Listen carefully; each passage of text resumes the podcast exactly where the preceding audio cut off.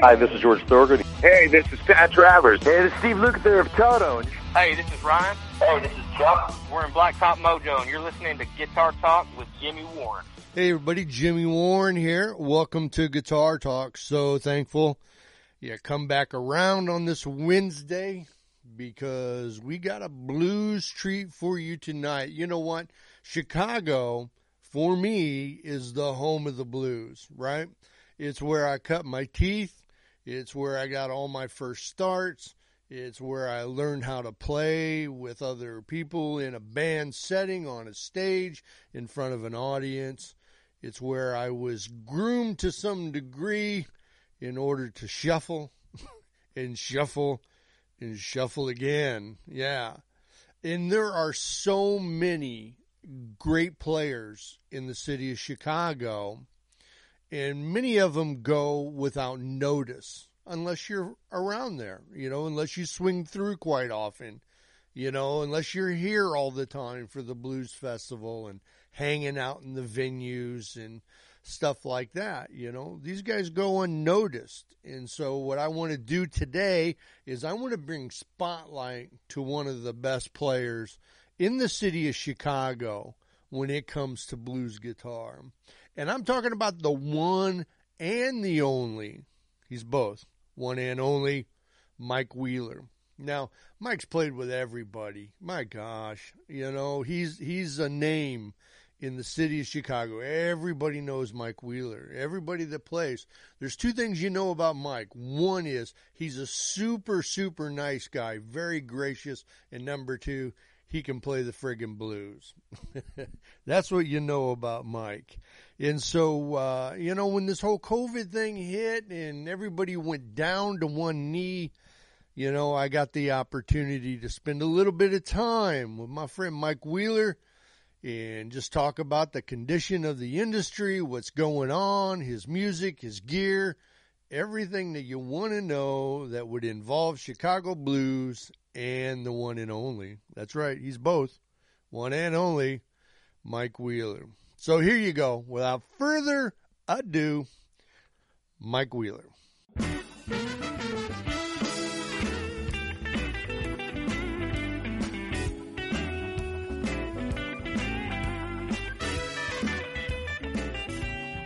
Hello. Hey, Mike. Yeah. Hey, Jimmy Warren here. Hey, Jimmy. I'm good, buddy. How are you? I'm all right. Holding up. Yeah, hanging in there. Trying to. It's been Yeah. crazy. Yeah, I know. I know, man. At least I see you're doing some things, though. Yeah, you know the things like. You know, just trying to stay busy. You know, it ain't like probably ain't gonna never be like it was, but Yeah. Yeah, it's gonna it's gonna take a while for sure for anything to to come back around. yeah, Yeah, it's kind of kind of weird. You know, I know uh, I've been doing a lot of gigs down in like Central Illinois. There's a lot of a lot of smaller places that that are doing outside stuff. You know, okay. but I don't know what's going to happen. You know, once once winter gets here. You know, I don't know if that'll all stop or what. You know. Yeah, the future is unknown. know. yeah. Well, hey, hey, it gives us time to hone our craft. Yeah, it does. that it does. Yeah, and the other thing too is it, it gives us time for you to continue to show pictures of uh, of your your pedal collection and your gear and that online, which I really dig. Oh, thanks, man. I, I got so much stuff, man. I, I've always been like that. So that's you know whatever I like, I I I all that they make of it. Yeah, I know. I know how that goes. I'm I'm obsessed with it myself. I got so much stuff. You know, I wanted to, you know, you, you you've been kind of a, a mainstay, a staple, if you will, uh, in the city of Chicago. You know, for for quite some time. You know, you've had a, a really really good career. It seems like you know you've done a lot of really cool stuff, played with a lot of great people in that. But I thought maybe we could step back and uh, maybe talk about how Mike Wheeler got started. You know, what influenced you to pick up the guitar in the first place? Well, mostly it was uh, my my mother and father's record collection. You know, and hearing music when I was young. and uh, you know stuff like Muddy Waters and Freddie King, BB King, Buddy. They was playing all that type of stuff, and man, I, I had to be like six or seven, you know, hearing it and just loving music. And then as, as I when I became a teenager, my my brother he bought a guitar and took guitar lessons, and and he found out that it wasn't for him, and he ended up giving me the guitar, and you know, I taught myself pretty much. You know, I bought books and of course bought records and listened to them, and and I, I was listening to all genres of music, so it kind of helped me, you know, learn how to play. Yeah. So did you ever go on to, to take any kind of formal lessons or were you always 100% self-taught? 100% self-taught. I never, you know, I never took any lessons. But I'll take that back. I went to one guy. There was this guy that uh, used to work where I worked uh, at UIC. And uh, he was a guitar teacher. And I think I went to his, but I was grown. I was, I was in my 30s or whatever. But I went over there, you know, because I wanted to learn how to read music. Yeah. And, uh, I think I took like one lesson to, with him, and he was telling me that I was holding my hand wrong, my fretting hand wrong, and I was like, well, you know what? I'm uh, I'm gonna have to cut, stop these lessons because I'm, I'm I'm already comfortable in the way I'm playing, so I'm not gonna change that. So. Right. Yeah. After after you get in a routine, you know. Yeah. Yeah. It's it's it's hard to to switch over and reposition your hand like that. Yeah, and I also I also hold the pick, you know, different. Uh, I hold the pick with my thumb and my middle finger. Oh, really? yeah. Yeah. What kind of what kind of pick do you use? A regular like Fender style pick, or do you use a jazz I use pick? a I use a uh, Dunlop, the black one's a Dunlop one one millimeter, whatever they call it, the one M. Yeah, the the small jazz three pick. The No, little- it's a regular jazz pick. It's a regular pick. Yeah. Do you use the the point side or do you use the fat side? Because I know some guys use the fat side.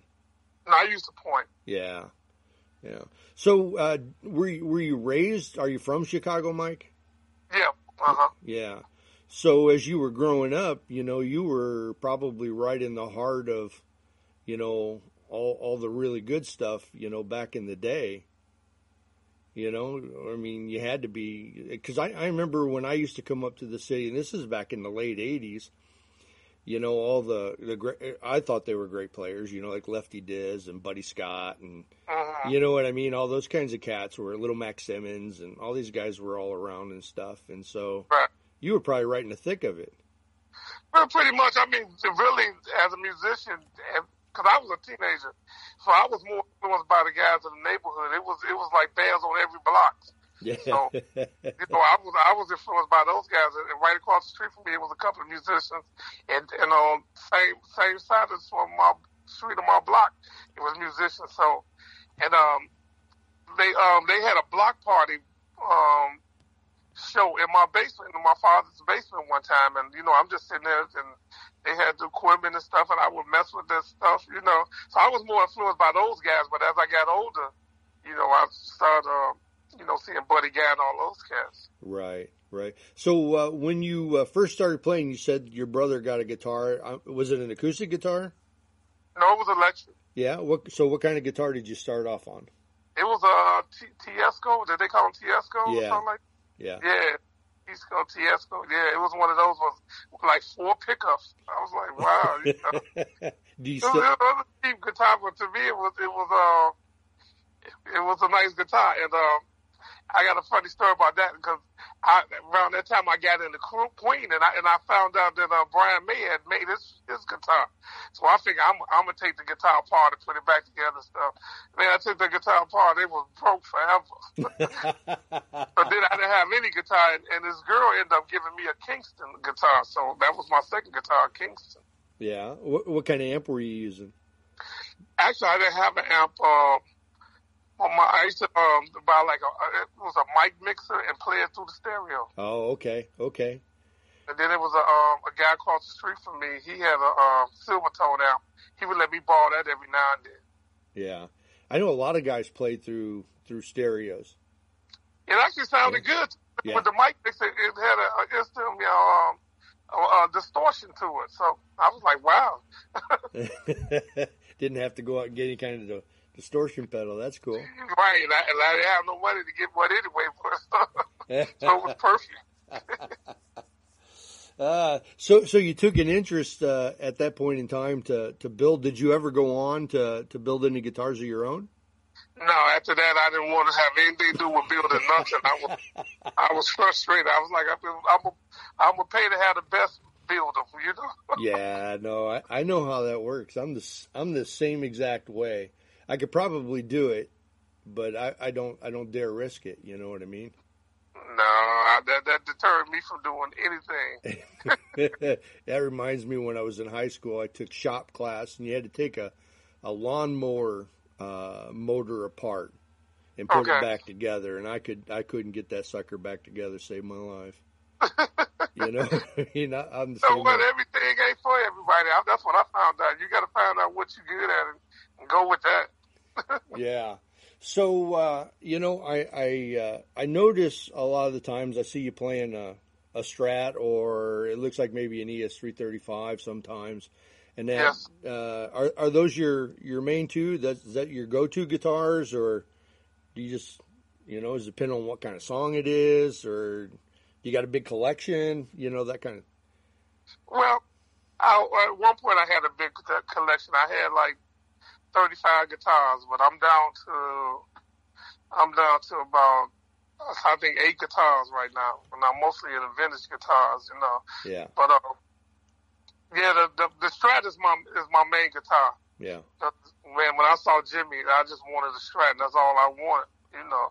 But then um, when I started doing recordings, I would notice that that the, the leads and, and the rhythms would sound the same, and I was like, wow, maybe I need to get a different guitar with to do the rhythm zones, you know, Yeah. you know, as for the tone and stuff. And that's when I started playing 335s. Yeah. And for a little while, I was playing Les Pauls too, but once I started playing guitar, uh, vintage guitars, the vintage Les Pauls are just out of the question. They're unaffordable. So I stick with the 335s and the Strats.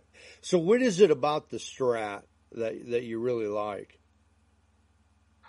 Oh man, it's the it's the feel and the shape of it, and um, and the sound.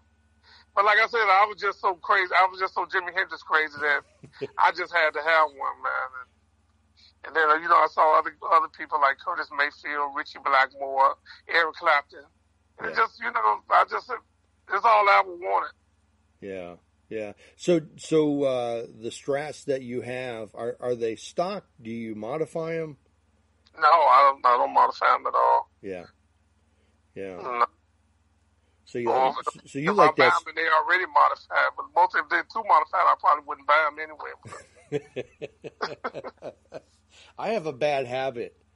You know, I do. I mean, I, I got some that, that are that are stocked. You know, I've got some old vintage stuff that's stocked, but uh, I, I, I got a bad habit when it comes to strats. I like to buy the Mexican ones, and then then change all the electronics and hardware. Well, you know what? I had a couple of Mexican strats back in the day, and man, they were making them good. Yeah. Mexico and Japan was making good guitars, Yeah, and um, yeah, I, that, I would change the, the pickups and stuff back then, you know. But once I started um, playing the vintage guitars, I, I stopped doing that.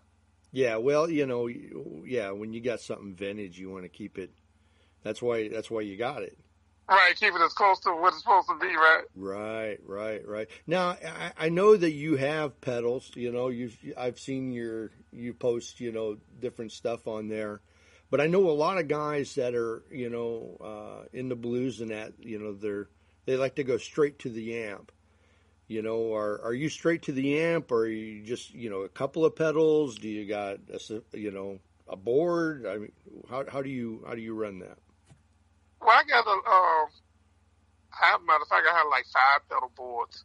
But I mean, I don't, I don't overuse the pedals. You know, I just use them to kind of enhance what I'm doing. Yeah. A lot of times I, I play straight, you know, with no pedals, but, you know, and then when I, when I do use like an overdrive, you know, it's, it's just kind of like to enhance it as opposed to, you know, really rock out with it. Right. You know? And it's pretty much clean, you know. Right, you're just trying to get a little bit of a bite. Right, exactly. Yeah. Push it up some, you know. Yeah, yeah. Are, are you a big fan of reverb? No, I'm Yeah. not a big fan of reverb, but I have to at least have a little bit. I, my reverb never goes past two. Yeah, I'm the same way. I, I'm not a I'm not a fan of reverb. I like to stack delays. Do you do oh, that? Oh, you do that? Yeah, I love to stack delays. I run them through the effects loop. I got three, three different delays. You know, just all set different. I mean, it's not too much overkill. It gives you the, you know, it gives you the the effect of the reverb without the the mushiness. And you use all three of them at the same time? I do. Wow. Yeah, and and it's not it's not you know they're they're set real subtle. Like I said, it's like almost like a stair step, but um, uh, but it's enough because if you use too much reverb, you know what I mean. It gets that it kind of just like swallows up the it mushes up the the sound. And and the thing about the the delays is if you stack them right, you can keep the cleanness of the tone, but yet you can still get that that fullness that you're really looking for that you want in you know that that you should want in a reverb but um i don't know well, I, I guess when you know what you're doing, you know, uh, I, if you no, can, I don't. I if you stacking them, you you know something. but see, with me, with my with my delay, I have I have one set that I that I can use. It works on any tempo. Yeah. So that that's kind of the one I like. It's kind of like I, what else would you say? Like a, maybe a David Gilmour type Yeah. type type he use. You know. Yeah. I, I used to have one that I would put on my board that I would use for leads in that, but I got away from it, you know. I just I just wanted that that fullness in my sound, you know. So whether I'm playing something soft or whether I'm playing something hard, it, you know, I wanted a consistent tone. That's really what I wanted, Okay. you know. So what is your what is your favorite delay pedal? Uh, well, my favorite is the uh, timeline, but I also really love the Wampler uh, Fox uh, tape echo, the original one. That, pe- Oh. that pedal's really nice in that. I got I got two of those in a timeline, is what I run in succession, and uh, and I don't use the reverb off my amp. I use the Hall of Fame. Oh yeah, I have one of those. Yeah, and I just I'm like you. I just put it on like one or two. You know, just you know, real subtle, because I don't want. I really don't want you know too much reverb in there at all. Oh, cool. I, I found out through through uh, through my years of doing the radio show and now doing this podcast, talking to all these guitar techs and guitar players. I, you know what I mean? You start talking to all these different people on how they do things, and so Uh-huh. I started experimenting, and so you know I started using you know lots of delay in, in real modest you know consumption. You know they're set really really low, but I also use a lot of EQ pedals. I got three EQ pedals on my board Oh wow. You know? And so because I, I've I've finally learned you know it took me a long time. It, I finally learned how to get a consistent sound through through my entire chain. So whether I step on my my my uh, what I would consider my solo pedal you know to do to do solos I mean it, it it gives it the the bite that you want like what you were talking about but it keeps a consistent a consistent really clean pure tone. You know something like I like the tone like what Robben Ford, you know, that kind of tone. Okay. You know what I mean? So do you use a compressor too? You use I- compressors? I do. I actually use I used to use the Boss FET1 uh, preamp at the head of the chain, but now I uh, since it's, you know, it's really collectible, I switched over and I'm using the um, JHS Clover preamp. So so I have that preamp which has a um, um, an EQ on it, right? And then I run into uh, a Wampler Ego compressor, and then it goes into the my mod uh, pedals, which for me is just a uh, uh, Univibe and a Octaver, and then it goes into another um, uh, what's it's an EarthQuaker Tone Job um, uh, EQ pedal, right? And that runs, and then that runs into. I got two Archers. I used to have a. I used to use my Klon, but I don't take it out no more. So I have the Okay. I have the Archer, and then I have um, um, I have the Dumkudo, which is a, a Dumble style pedal, and then the Ultraphonics is my um, lead pedal, and then I have an EQ after that after that uh, lead pedal. Wow. and everything's everything's on you know what i mean at all times except for the mod the mod pedals of course and then my lead pedal. And uh and then the uh the delays are run through the the effects loop. I don't know. It's probably So you, your your EQ, you just leave it set at that that one set. yeah. Yeah. Oh, okay. now i used to use the eq i used to use an eq as a boost you know um, but what it is is uh, you know you you have a preamp on your on your amp of course you know but when it starts to run into your board you know uh, the signals and, and and everything that's going on you know with the different pedals and stuff starts to alter you know your tone.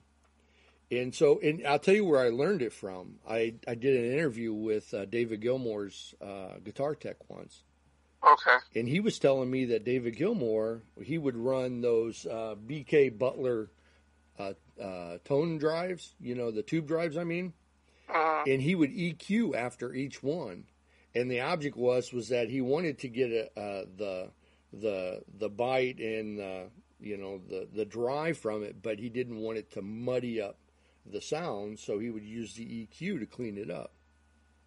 oh, Yeah. well, I guess that's a good thing about having the tech. You have him do all that work. Tell him what you want, and he figured out. Well, I tell you what, when if I'm not playing, I'm not doing nothing, and you need a tech, just let me know. I'll come help you. Well, you know what? I'll be glad when I get to making that kind of money where I need a tech. Oh no, I don't need no money. I'll just come do it. I'd love to do it. Okay. I do. I love that. You know. Oh, I wanted to ask you about your Klon. How long have you had that? Oh my God, I've had I've had mine probably eight years, Okay. eight eight t- eight to ten years, somewhere in that ballpark. And that and it was it was that pedal, that one and that Boss FET one preamp uh, were the two pedals that I I got that kind of kicked me into starting to collect pedals. Oh, You know, because I man, I had I had a um, Klon that I bought from my friend Al Spears, and uh, I think he back then he sold to me for like it was like six hundred dollars. It was something like that or whatever. Before it got all crazy, oh yeah and then um. He had a, a black 335 that he was selling. So I sold him the Klon back and bought the 335. And, and man, I, I you know, I, I kind of regret it because, you know, but I, I love the black 335. I still have it today. It's one of my favorite guitars. But, you know, I just got rid of that Klon so easy. To like, like it wasn't a thing. And then later on, they just skyrocketed.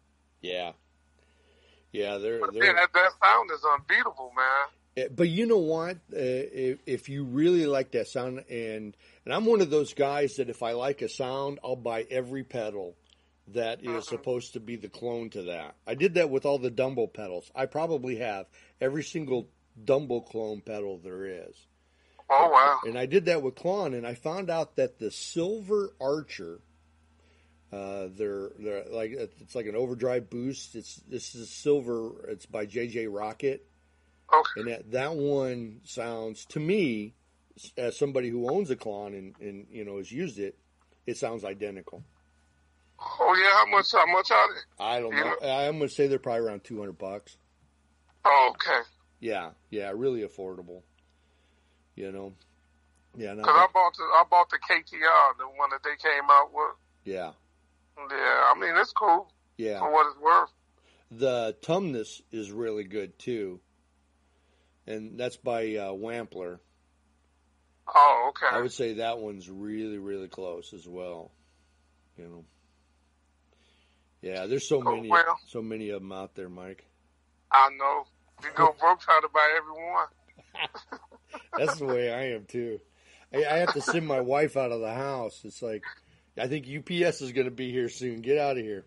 Mm, yeah, well, I, I try to get it off before, before she comes home from work. it doesn't always work out like that, but oh well. Yeah. So you know what? Tell tell me, you know, a, a little bit about the progression, you know, of your career. You know, what was uh, what was the first major, you know? Uh, w- let me ask you this. Let me step back. Was there somebody in the city of Chicago, outside of a neighborhood guy, that kind of took you under his wing at some point? You know, some artist, you know, like Buddy Guy or somebody like that. Was there anybody like that? Mm, well, later on in my career was uh, Jimmy Johnson. I would say Jimmy Johnson. Yeah. When I started playing with him, you know, but I had already been out here for, for years before that. But he was the one guy that that that I played with. I can identify with more than you know everybody else, and kind of like wanted to emulate what he did. You know, as opposed to you know writing songs and leading the band and and just this whole this whole. Um, attitude and the way he treated his band and all that. So I would say it was Jimmy Johnson. Yeah. Hey, he's a great player. Oh, he is. Yeah. Yeah. I've always, I've always enjoyed his music. Yeah. So you, you, you know, you've had the opportunity over the years though to, you know, being in Chicago, you know, playing the mines and, you know, all the other venues around the city and that you've, you've had the opportunity to play with a lot of great people. Oh yeah, oh yeah. Yeah. Um, the Lurrie Bell, he's another another cool cat. Uh, John Primer, Yeah. um, Linsey Alexander. There's a bunch of them, man. And uh, you know, um, I worked I worked a day job for years, man. I I, re- I retired from um, University of Illinois um, at Chicago, and um, while I was working there, I was playing at night. So I, would, you know, be in the clubs every night, then go home, sleep about three hours, then go to work. Yeah. And that, that's how I was able to uh, afford to buy equipment, you know. Yeah. And so um, I couldn't travel as much as you know everybody else was doing because I had the day job, but Yeah. So, it so all worked out in the end because I've, I've been retired now for ten years. yeah. Now, now, aren't you with Delmark Records? Yes, Yeah, I thought you were. You know, you've uh-huh. done you've done a lot of you've done session work for for Delmark as well, haven't you? yeah, I have. Yeah. What about with Alligator? I haven't done any work with Alligator. Yeah. No, maybe down the line, hopefully. If anybody ever records another CD, Yeah, man. It's kind of a rough time right now. no, there's people recording. You know, there's people. You know, there's doing it. So how many uh how many CDs have you recorded? Myself, with me and my band, three. Three. But I, I played with um Big James Chicago Playboys for 13 years, and I did five five CDs with him. Yeah. Now I, I, I'm I'm not familiar with with that. It was is that the guy that was a, a dentist or a chiropractor or a doctor or something? No, that's uh Dr. Dan. That's um the Chicago uh Chicago Blues All Stars. That's right, the Chicago Blues. But now All Big James, that's a horn band. Big, Big James plays the trombone. And, Okay, yeah.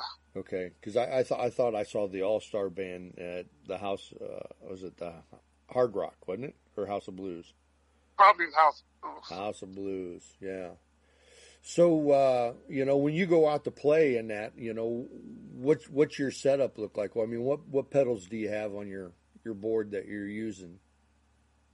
Mm, My main board has uh would have a, a wire, Yeah, a two green one, and uh and I use the the MXR um the MXR delay. I can't remember the name of it. Uh, oh, the carbon copy. the carbon copy. Yeah. Yeah. That's that's my favorite one right now because I, I used to hate it because I, I liked the boss the boss delays, but now the carbon copy is my favorite. Yeah, I, and I've used um would have that and um and then and then a, um some kind of vibe pedal. yeah, So mostly like like four or five pedals at the most, and the tuner, you know. Yeah. So, so um, you know, when when somebody comes to see you play, you you know, uh, in Chicago and that, they can pretty much expect a wide variety of music, though, can't they? I mean, Oh yeah, Yeah, that's what I thought you did. You know, a variety outside of just you know traditional blues. Well, I mean, because you know, all my life that's what I listened to. You know, Yeah. um, when I learned how to play guitar, I was listening to rock music. I was listening to Led Zeppelin, Black Sabbath, Jimmy, you know, Deep Purple. Yeah, But at the same time, I was um, like I was I was raised listening to the blues. You know, mother played a lot of blues around her, but she played everything else too, R and B, and so yeah. I like. Well, I, I know you like a lot of different stuff because you know we're we're connected on on Facebook, and I notice about every day you got a different T-shirt on. Right. It's, some, it's sometimes those those T-shirts take you out of the blues element, of course, and then when the whole COVID thing hit, I remember the thing was I thought this was cool. It was I, I don't know if it's your basement or whatever, but you would show what concert you were watching. Oh yeah, I was in my basement. Yeah, man. I'm a big collector of everything I like. I got I got a library in my basement. I have a, collection of uh, CDs. Yeah. I have a collection of uh, uh, DVDs. I just, you know, I, I spend all my money on music stuff. Yeah, yeah. so, uh, w- what player right now is is influencing you? You know, is there anybody that you're really paying attention to right now? Hmm. Well, that's new or, or just period? Just period. Well, period. Um, other other um, the guitar player that's around it, it'll be Clapton, Eric Clapton. Yeah, Now, I'm a big Eric Clapton fan, and uh, Robert Cray. I love, I like Robert Cray, you know, and um, of course Buddy Guy. So you know, how can you not like him? so, I so- mean, you can, but I don't. I, I wouldn't understand it. uh, he can be a little grouchy though sometimes. Man, buddy, you know, buddy is buddy. You know, the main thing about how people get, a lot, a lot of times people get too comfortable around them, you know, and you know, they want to be all up on them, man. I used to be at this club. I would see Buddy. I would say, "Hey, Buddy, how you doing?" and talk to him, and then just, you know, give him his spaces. You know, yeah, people own him all all the time. You know, Yeah, you got to get those guys just space. yeah, yeah. I I used to to hang out at his club uh, when well when he had the other was at the other location because I was in a band in my my community where I live because I live south of the city, and uh, Kevin Johnson, who you probably know, the drummer. Yeah, I know Kevin. Yeah, Kevin. Uh, this was back when it was Orlando Wright and Kevin and John Cackey and uh, Scott Holt. I believe Okay. were all playing with Buddy at that time.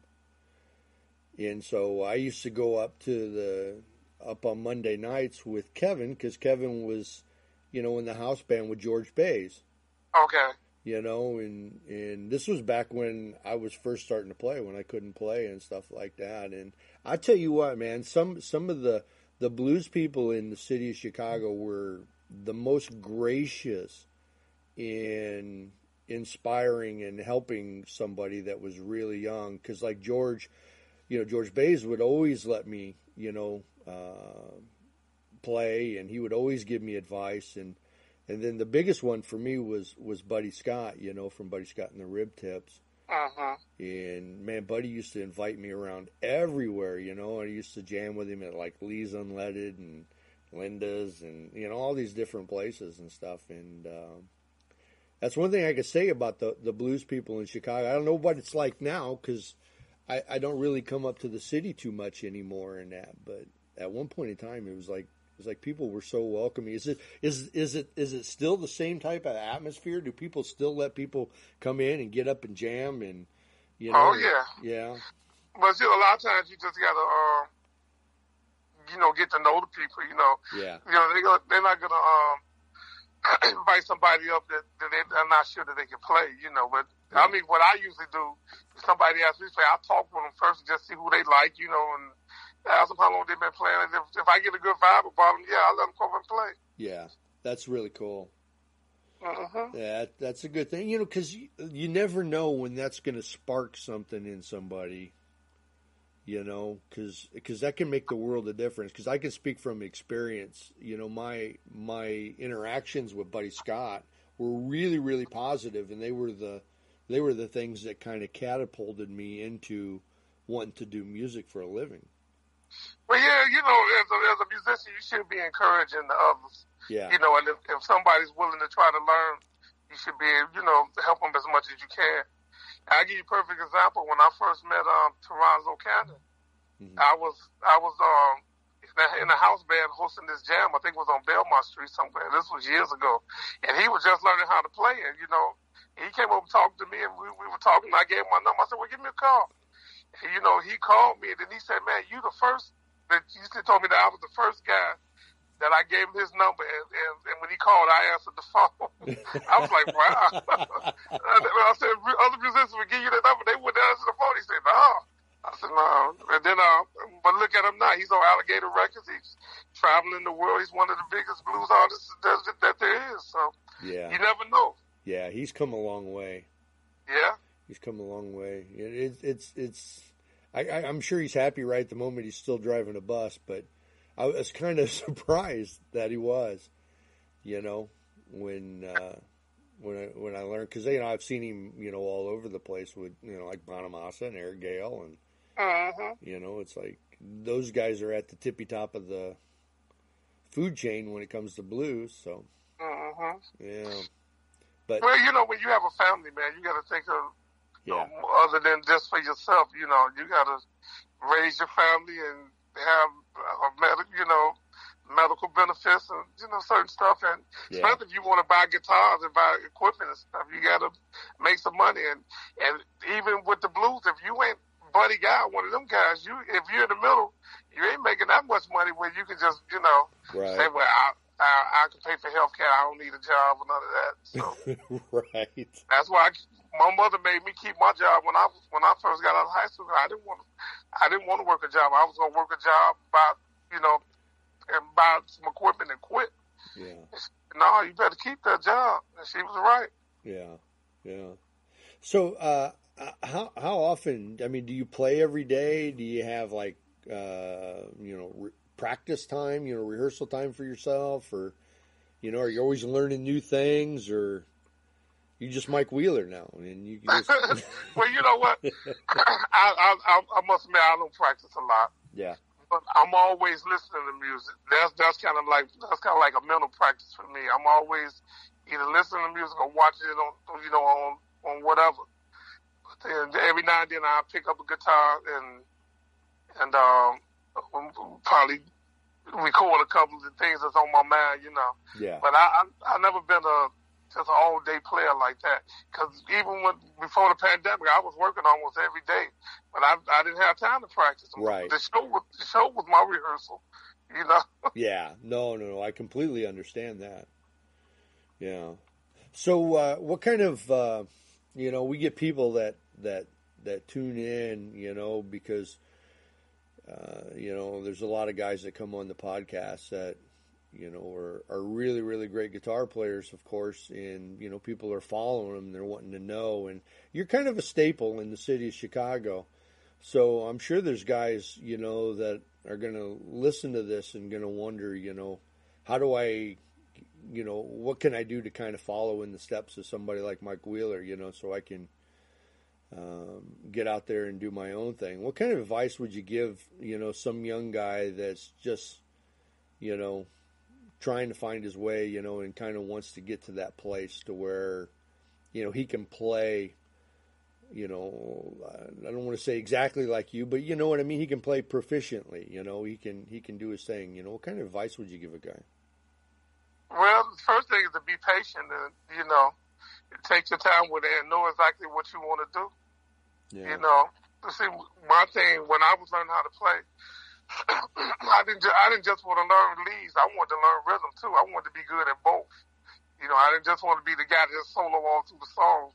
I wanted to play chords and solo when it came time to solo. You know, so whatever your weakness is, that's what you work work on. If, if chords are your weakness, work on your chord, and, and you know, and if, if soloing is your weakness, you learn you um work on your soloing. But the thing is to be good and try to be good at both, and play with as many people as possible, and keep your mind open to different styles of music. You know, that's how you grow as a musician.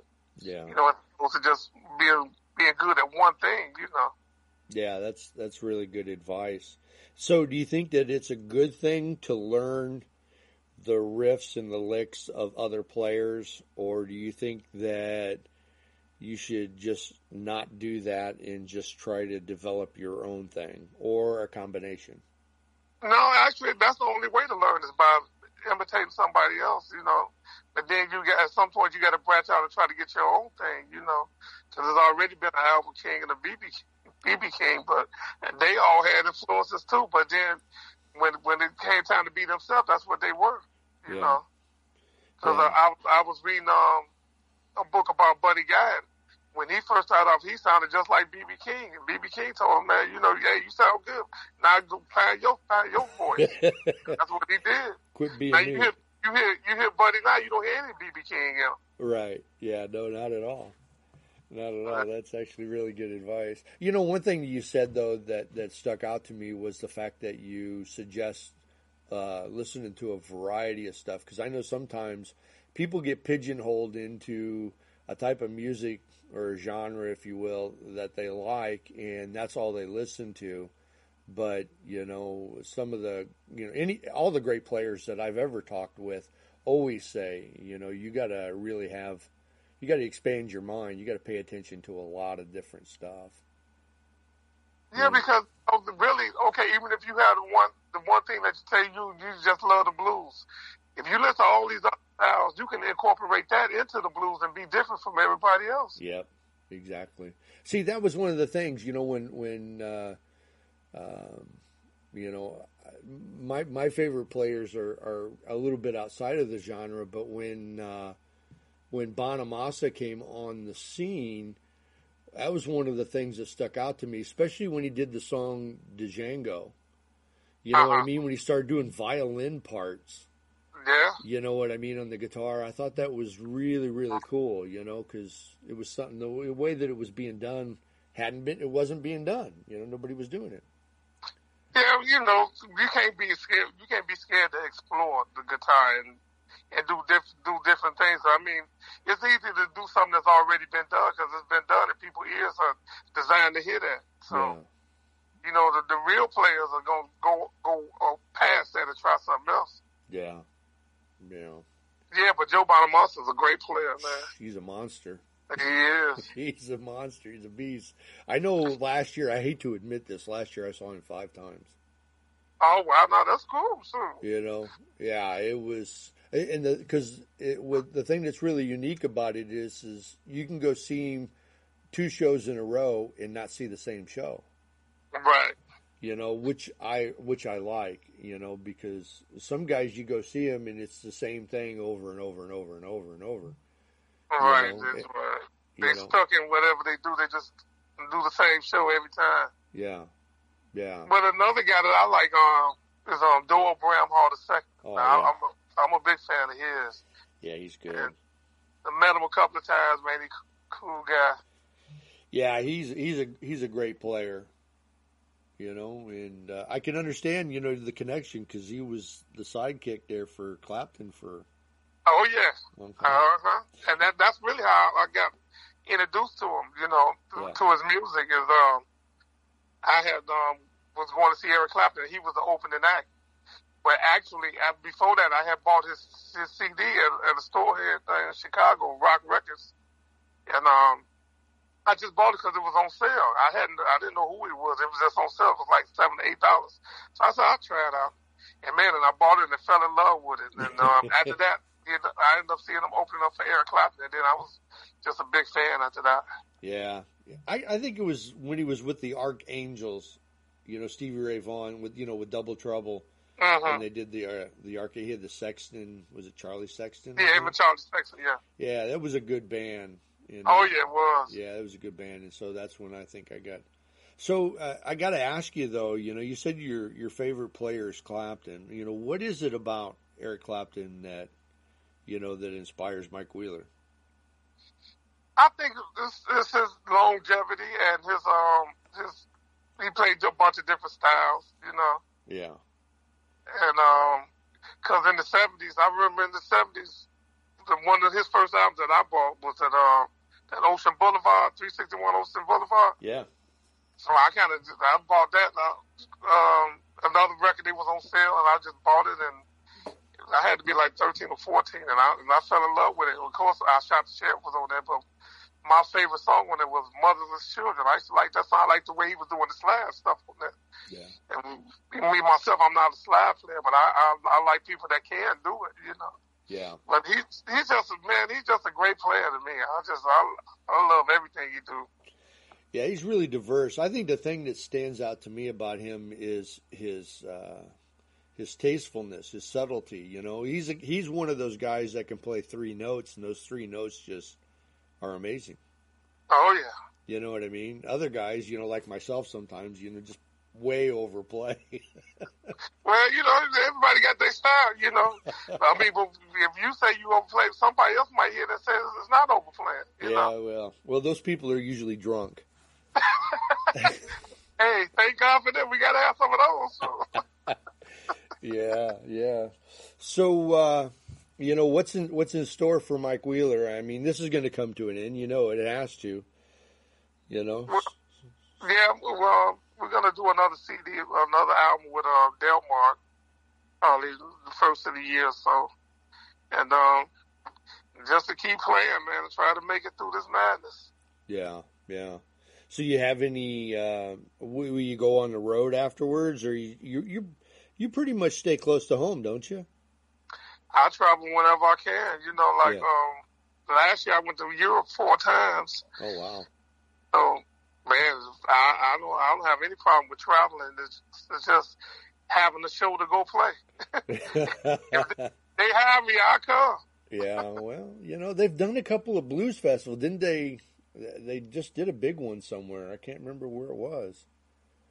Yeah, but you know, with with uh, um, the limited amount of uh, sh- big shows, there's, there's a lot of uh, big artists that aren't working. So you know, they're going to get those things first. So Yeah.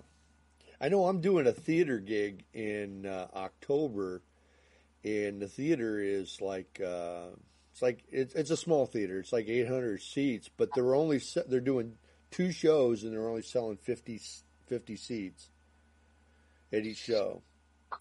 yeah, it's going to be hard to make money like that. But Yeah, it's well, it, and it's hard to play at, at something like that when you got a you know a three quarters the way empty room. yeah, You know, I don't know. Are yeah. you are you that guy that can doesn't matter how many people are there, you just kill it? Well, you know, yeah, I'm I'm I'm the type man. You play for who? If there's only one person there, you play for that person, and you try to give them the best show you can. Yeah, I ain't gonna go out there like, oh, it ain't it ain't hard. Yeah, we can just dial it in. No, you gotta you gotta give that person a show. So yeah. So what what about the venues in in the city? You know, like uh, Blue Chicago and Kingston Mines and stuff like that. You know, I I hear things and I see things, and you know, you never know what's really going on in that. Are are they going to reopen or? They having a difficult time. They it's up in the air. Or, well, they, they're all gonna reopen eventually, you know. But yeah, out of all the clubs, they said um, what what what what the mayor has been doing, only clubs that serve food can open right now. And I think the, the Kingston Mines are, are trying to open up back up soon. yeah, So we'll see. But the other clubs, they uh, like Blue Chicago, they don't they can't open. They don't serve uh, food. So yeah, I think Buddy Guys serve food, but I, I think Buddy's not ready. Doesn't want to open right now. So yeah. you know, it's, it's kind of bleak, but it's gonna they're, all eventually gonna open back up. Oh yeah, yeah. It'll all it'll all work its way back back around. It's just so it's just so sad to see so many great musicians, you know, um, just sitting on the sidelines and that, just trying to. And I've talked to a few men that have taken, you know, I talked to one that went to work at Home Depot, and you know, I talked to another one that's dog walking and Yeah. doing something else. You know what I mean? Just doing what they got to do in order to to get by. Well, Jimmy, you know the main thing is to survive, man. If you Yeah. don't, if you don't survive, the future don't mean nothing. You know, because you you won't be there. Yeah, So you got to do whatever it takes for you and your family to make it. yeah. I, I've never had a problem working a job. I'm just I'm not going to work a job now because it haven't got to that point. But if it ever do, I would. Yeah, yeah. So, are you going to do uh, a tribute album one of these days to Eric Clapton or Jimi Hendrix? Uh, I doubt it. You know, it's so it's so many people that do that. You know, Yeah, but even I'll be honest with you, even with my heroes like that, I I don't play a lot of their songs. You know, yeah, because you know people are wearing those songs out, and you know people kind of want to hear you know what I what I what I'm about. So, right. but I don't know. I, I would like to do a, a, a tribute to Otis Rush. You know, Yeah, one day, but I doubt it'll be Jimmy or, or Eric because yeah, you know, it's, it's probably somebody be somebody bigger than me would do something like that. But Yeah, see, I can't, I can't, I can't do some of those songs simply because I always figure, especially like, like for me, Clapton. It's like I couldn't do a Clapton song simply because how the hell am I going to do it better than him? Yeah. or different to the point to where it's better, you know, and you can't. It's like you got to pay homage, and you know that those are his songs. It's like it's like doing something by Michael Jackson. You know what I mean? It's like how do you? I don't know how you could turn around and you know some of these people are just so iconic. I don't know. Maybe it's just my my messed up thinking. Well, you know, even myself, man, as much as I like all those artists, I never try to play anybody's stuff note for note. Yeah, So, um, you know, I, I just don't think like that. I think that you you should play whatever comes to your mind. You know, that's it. that's that's what would make it interesting. Either make it interesting or make it not interesting. But at least you would be doing something that's that's different. Right. So, uh, you doing any uh, Facebook Live type uh, streaming, you know, shows here in the, the near future? Or Not none in the near future. I mean, I, we we did some when it when it first, you know, when the when the pandemic first started, and then I think we did one like a month ago. yeah, I don't see, I don't see myself doing any more in in in, in the future. Any, any, I'll put it. I mean, anytime soon. yeah. I know a lot of people, you know, jumped right on it and started doing it right away after they got over the shock, and now that you know you're down the road a little bit, people are starting to wean from it. Yeah, I mean, it, it's it kind of. I think it's kind of played out some. You know, for for, for myself. Yeah, You know, yeah, I, I want to get out here. I want to play at these shows. Uh, play some shows. You know. right. Well, I'm going to do something that I normally don't ever do, and that's when this whole thing collapses and everything goes back to normal. I'm going to come up to Chicago and I'm going to sit in with Mike Wheeler. That'd be cool. Jimmy, now where, where do you live now? I, I live in Bourbonnais. Oh, Bourbonnais. Okay, Yeah. okay. You close to Kankakee. Yeah, yeah, yeah. Oh, so did you, uh, that's that's where the Bears uh were, were having their training camp, but they didn't do it this year, did they? Uh, no, they actually uh, stopped. They don't use. They don't. Uh, they don't go to Olivet no more. Oh, they don't. Nope. Nope. Oh, wow. They broke their. They're they're back at their own facility or something up up in the city. Oh, they got tired of spending money out there. They said, Shoot, Because I, I don't think. our whole place. I know the college down here was spending you know millions to to make things you know right for these guys because you know they would come up with you know new things that they wanted stipulations and all this and that and the college would jump through those hoops because it would bring oh my god this this area would just you know explode Yeah, I during- remember. yeah during that time and that which I hated because the traffic just that's one thing I like about living here there's no traffic Okay. so how was the music scene down there before the pandemic? Uh, you know what? Uh, I don't think the city has a music scene anymore. Um, you know, I, I played I played for a living up until 2012, and um, I don't I don't think I've played in this area. Well, I know I hadn't. It had been 22 years. Oh, wow. I hadn't played in this area. You know, at I did a show maybe like 10 years ago. I can't remember the name of the place, but they were doing um, live bands on Sundays. I remember that, but I can't remember the name of it. Oh, you were probably was it was it in town here or was it in Wilmington at the Rustic? No, it was in Bourbonnais. Was it? Yeah. Yeah, they uh, when I was young and I first started playing, you know, there was probably ten or twelve places that had live music, and that. But now all those places are pretty much gone, and uh, I think there's one venue, one bar, I should say, one bar in town that'll have bands every now and then, and uh, that's it. There's really nothing here. Oh, wow. I do a lot of my see. I, what I did was is I used to play around here in the beginning, and then I worked my way uh, south, and I was playing a lot in Champaign and Springfield and stuff like that. And I hooked up with Gary Richrath from REO Speedwagon Oh, wow. Early on, and so I started doing shows with Gary when Gary wasn't with with REO. He had his own band called the Richrath Band. Yeah, I hate when he left. Yeah, yeah, he, Well- he was a great guy. When he passed away like two or three years ago. I know it's been it's been it's been a little bit longer than that. And I'm gonna say Oh yeah. somewhere between five and eight years. Oh okay. Yeah, no, it's been a while.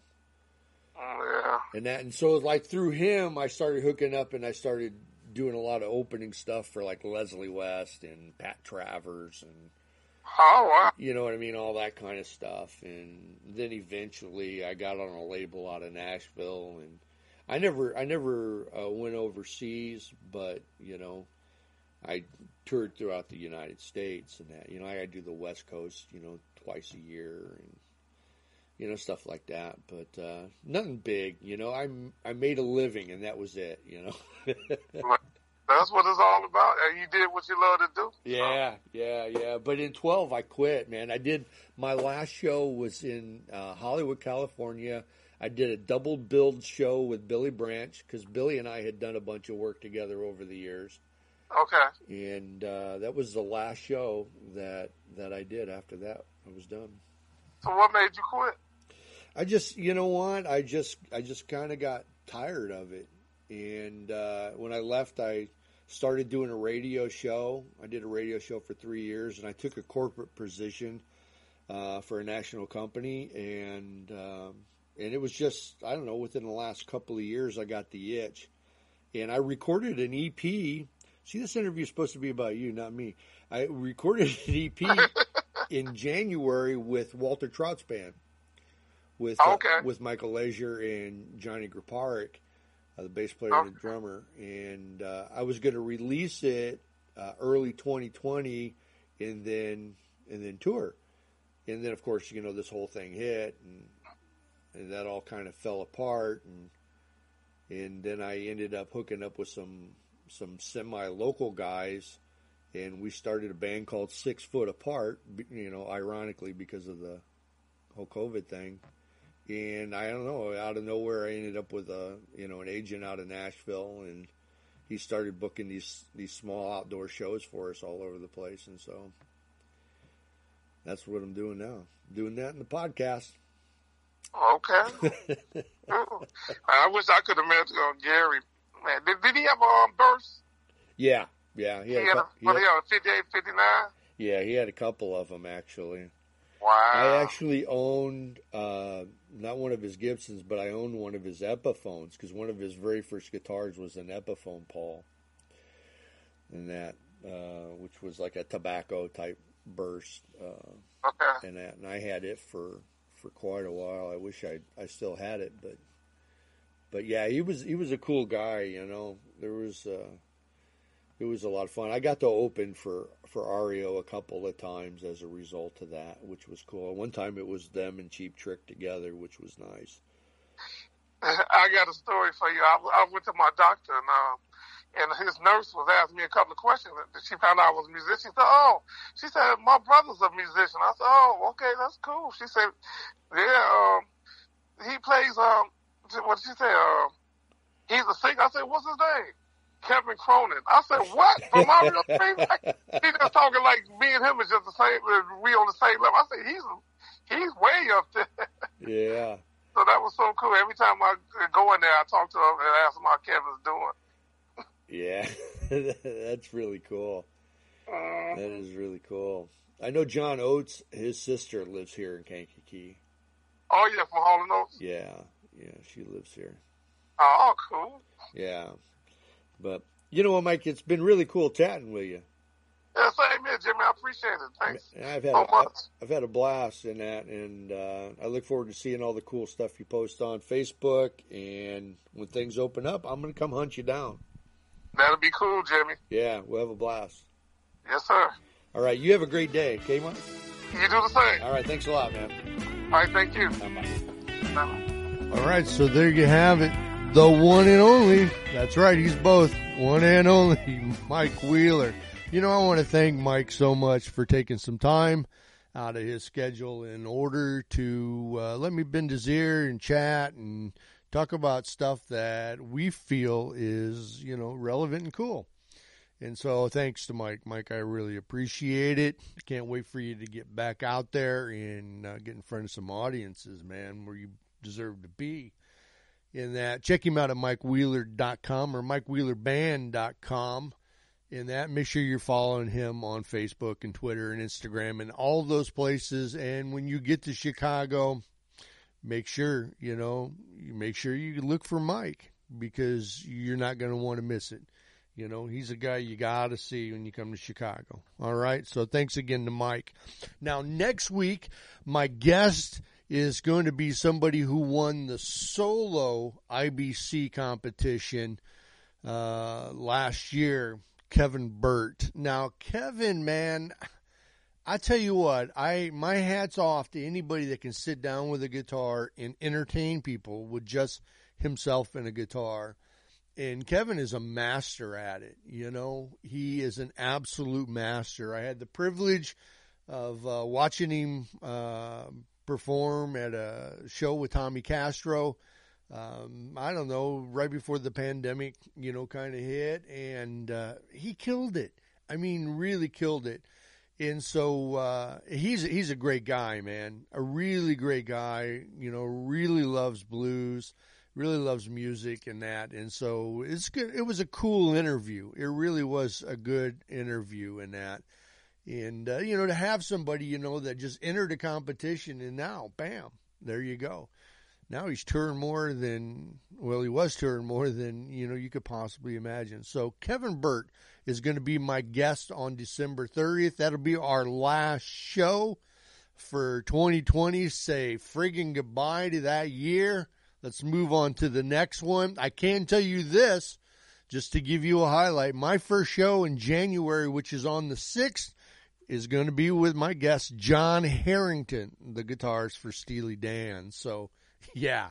So you want to, and that's a video interview. So you definitely want to make sure you run into YouTube to watch that because he had his guitar in hand and he plucked a few notes, man. And it was really cool.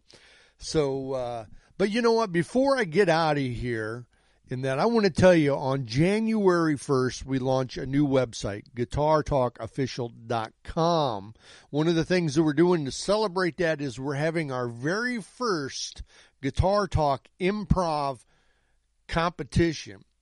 What happens is, is that you go to the website, go to the contest page, register to participate, download the backing track, record yourself uh, video record yourself playing to the track and send it back to us on or before January 31st and enter to win an opportunity to get a free G&L ASAT Blues Boy Telecaster with a gig bag and the opportunity to be a featured guest on an episode of Guitar Talk. That's right. For an entire hour, we're going to talk about you, your gear, your history, your influences. We are going to talk about you so much that you're never going to want to talk about yourself again after this interview. You'll just say, Here, go listen to this because this is all you need to know about me. It's going to be really cool. Your music will be splashed across our social media. It'll be shared with our partners. It's going to be, it'll be on our podcast. It's going to be a good time.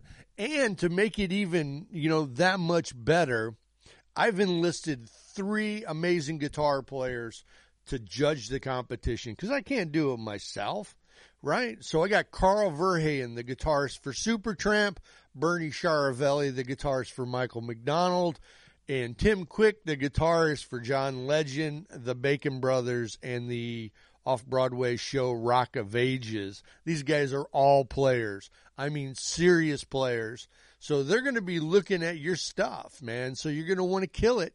You know, you're going to want to get in there and dig in and just, you know, emotionally kill that track. And now we can't wait to see it. So January 1st, Guitar Talk official.